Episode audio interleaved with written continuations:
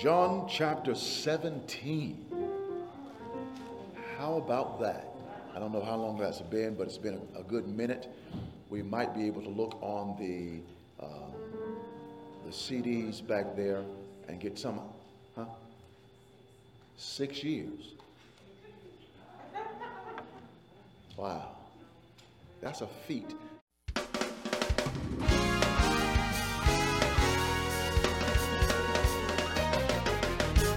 I've been going through some difficult days. Um, guys, the reason why we do this, and I want to say this very quickly, and I am aware of my time. The reason why we do this is because God wrote a story. He wrote a book. He wrote it in sequential order. And so when we come to a book such as John, the Gospel of John, gives us an opportunity to see the mind of Christ and how it grows.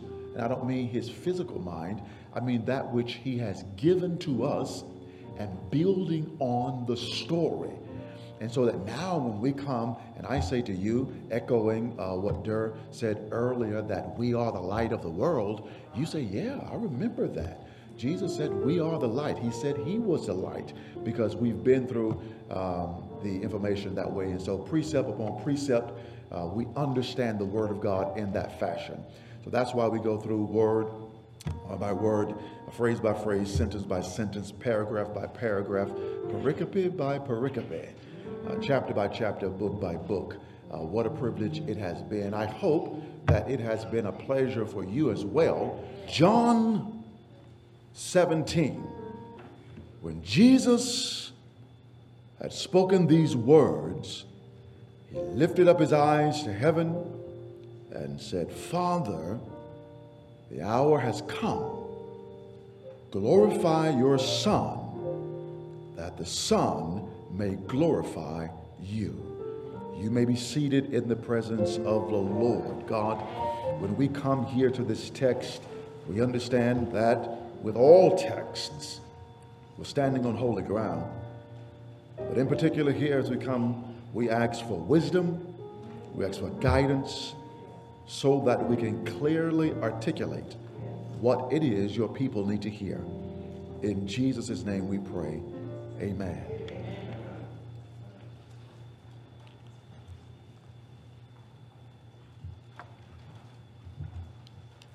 I remember, and I wish that if we were alone, I would actually sing a little bit of it, but we're not quite alone. But I remember the old people used to sing, if I could only hear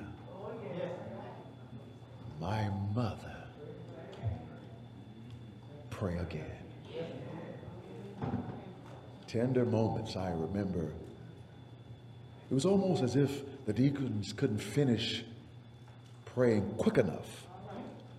There were seven sisters in the old church we used to attend, and various ones would kick off with a after devotion song. And those seven sisters loved to sing, if I could only hear my mother pray again. It's one of the things that we do uh, as saints as well. We absolutely believe in intercessory prayer. And, and we've sang here an old song, Pray for Me. When you bow at the altar, please don't forget to pray for me. It's wonderful to have your mother to pray for you, and it's indeed wonderful to have brothers and sisters pray for you. But I remember Jesus praying for Peter. Peter failed, um, and Jesus knew he was going to falter. And Jesus said to him, the good news about the fact that you're going to mess up is this: I've prayed for you. And there is nobody that you had rather have praying for you than Jesus. That's what we want to discuss very quickly today. I need you to understand that Jesus is praying for you. But, but, but in what context? Now, we come to John chapter seventeen, and, and what we have here is what we call the high priestly prayer. Uh, it is that prayer where Jesus prays on our behalf. I want to say to you that although you played a huge part in uh, the election of our current president, uh, it was your vote that put him in there. Um, but quite frankly, you cannot walk up to the doorsteps of the White House and say, uh, as they did in Lincoln's day, that I demand to have a moment with the president. No, in order to do that, you've got to have somebody to go between you, somebody, a mediator to intervene, to have this discussion. You've got to have somebody in the middle. And I'm saying to you that you and I offended a holy creator God. And his holiness and our sinfulness naturally put us at odds. And we would necessarily need somebody in between us, a mediator, an intercessor to bridge the gap. Christ is that mediator. He is that intercessor. I will say uh, that of the offices of Jesus Christ, uh, he is, uh, according to uh, being a Messiah, he is the king. He holds that office. He is a prophet. He holds that office. But he also holds the office of priest. He is our high priest. He stands between us and God. And so when you look at the outline of this chapter, you see that Jesus prays for himself. Verses one through five. And then six through nineteen or so, he prays for his disciples. And then the following verses after that, he prays all the way down to verse twenty-six. He prays for future disciples. And so this is Jesus praying for us. And I want to call your attention to verse thirteen, because here is where the setting happens. The verse says, "But now am I coming to you, and these things I speak in the world, that they may have my joy fulfilled in themselves." He says, my path is, I'm coming to you. He says, my prayer is the things that I speak in this world. He says, my purpose is that they will have joy. So, Sister Banks, this is what it is, very quickly. Jesus says, now, what's happening in this moment? He says, I'm praying in their presence, so they get an idea of the kind of prayer I'm going to pray when I get back to heaven. And that will bring them joy. Ah, how beautiful, Stephanie. How beautiful that is. Jesus says, I'm saying these words in their presence, so they get an idea of the kind of action I will engage in when I get to heaven. And that will bring them joy. And I mean to say to you, brothers and sisters, Christ's work on Calvary is a finished work. You and I are saved, but he didn't just leave us alone. He knew that in this world we were going to have trouble and we were going to need help. And so he's sitting at the right hand of the Father and he's praying on our behalf. Every time you have a difficult situation, it is Christ who prays for you so that you will have the strength to make it through. And so we understand this to be Jesus' uh, mediatorial prayer. He intercedes on our behalf. Uh, Jesus, brothers, and you guys will help me, uh, Jesus is like a good can of uh, W D forty. Uh, you you you you you got a, a, a bolt, and that nut is stuck on that bolt, and you you've you've applied everything you can to it with strength and your vice grips and such. You've taken a hammer to it, and and and they're just locked together. You take you some of that W D forty and and you douse it really good. And after a while, it starts to work those things apart. Uh, I mean to say to you, and you already know, that in this illustration, we're the nuts. And we, we, we, we're locked down tight because of our sin. We're locked down tight. We're in this tension with God. And it seems that we're locked in a fight. The tension is not going to be loosened. Jesus comes in like W D forty and he looses the situation. That's what Jesus is doing in heaven for us now. He's praying so that you and I will have the help we need in this world. So now let's take a closer look at the text so that we can understand what's going on. The Bible says in verse seventeen, when Jesus had spoken these words.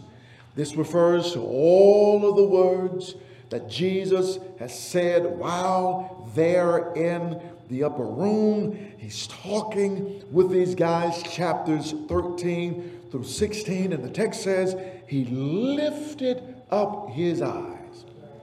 His pedagogy ended in prayer. That is to say, he taught the disciples, but then he talked with God. And brothers and sisters, I mean to say to you that this is a good habit for you and I. I, I, I, I don't think that I'm so brilliant that I stand here in this moment and I teach you the Word of God, and all of a sudden you're just, uh, your eyes are open and you understand and you leave this place just dazzled. No. After I teach, then I pray for you. And this is a good idea for all of us. We all need to pray after we've given instruction. If for no other reason, like Paul says, I beat myself black and blue to make sure that I don't falter where I told them not to falter. You understand? So Jesus takes this time here to pray for his boys. He lifted his eyes to heaven. Now, listen, if you're going to really do some good praying, you want to follow what Jesus does here in the text. It says he lifted his eyes. Would you note with me uh, who he took his eyes off of and who he put his eyes on? He took his eyes off the disciples and put his eyes on God in prayer, lifted, this reverential kind of action. Listen, brothers and sisters, for three years, he has had his eyes on his disciples, training them, teaching them. But now he takes his eyes off them and puts his eyes on God. And I mean to say to you, brothers and sisters, if you're going to do some real praying, you got to take your eyes off people and put your eyes on God. You got to look to the hills from whence cometh your help. You, if you keep looking at people, you, you, you really can't pray. You got to take your eyes off the people and look to God, because it's there is where we find our help. And he says, uh, in this context, Father. He, he calls him Father because of rank and relationship. He understands. Uh, Paul discusses it in First Corinthians eleven thirteen. Talks about eleven three rather, this idea that God is first, Son second, Holy Spirit third in that context. And he calls him Father because he's creator, he's progenitor of all things. But he also calls him Father because of relationship. He has this intimate moment with him, and he, he's coming to this place and he says, Father. He calls on him, Father. He says, the hour has come. Do you see it there in your text?